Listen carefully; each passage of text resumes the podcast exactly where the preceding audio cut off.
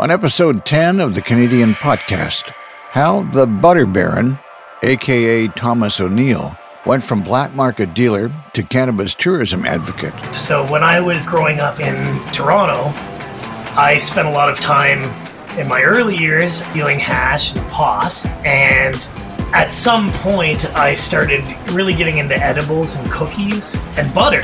And I was working as a beer vendor in the stands.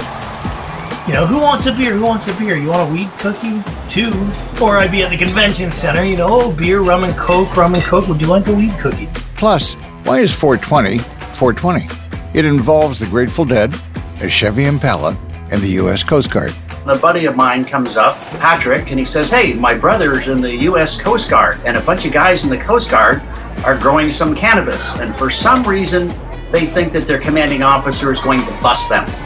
And they don't want to get busted. So they decided to let us pick the patch, that they would abandon it. We could pick the patch. They made us a map of where to get the pot. And for five, 16 year old boys, this was a no brainer. Free weed, come on. Subscribe to the Canadian Potcast, your authority on cannabis, in partnership with westernbuzz.ca.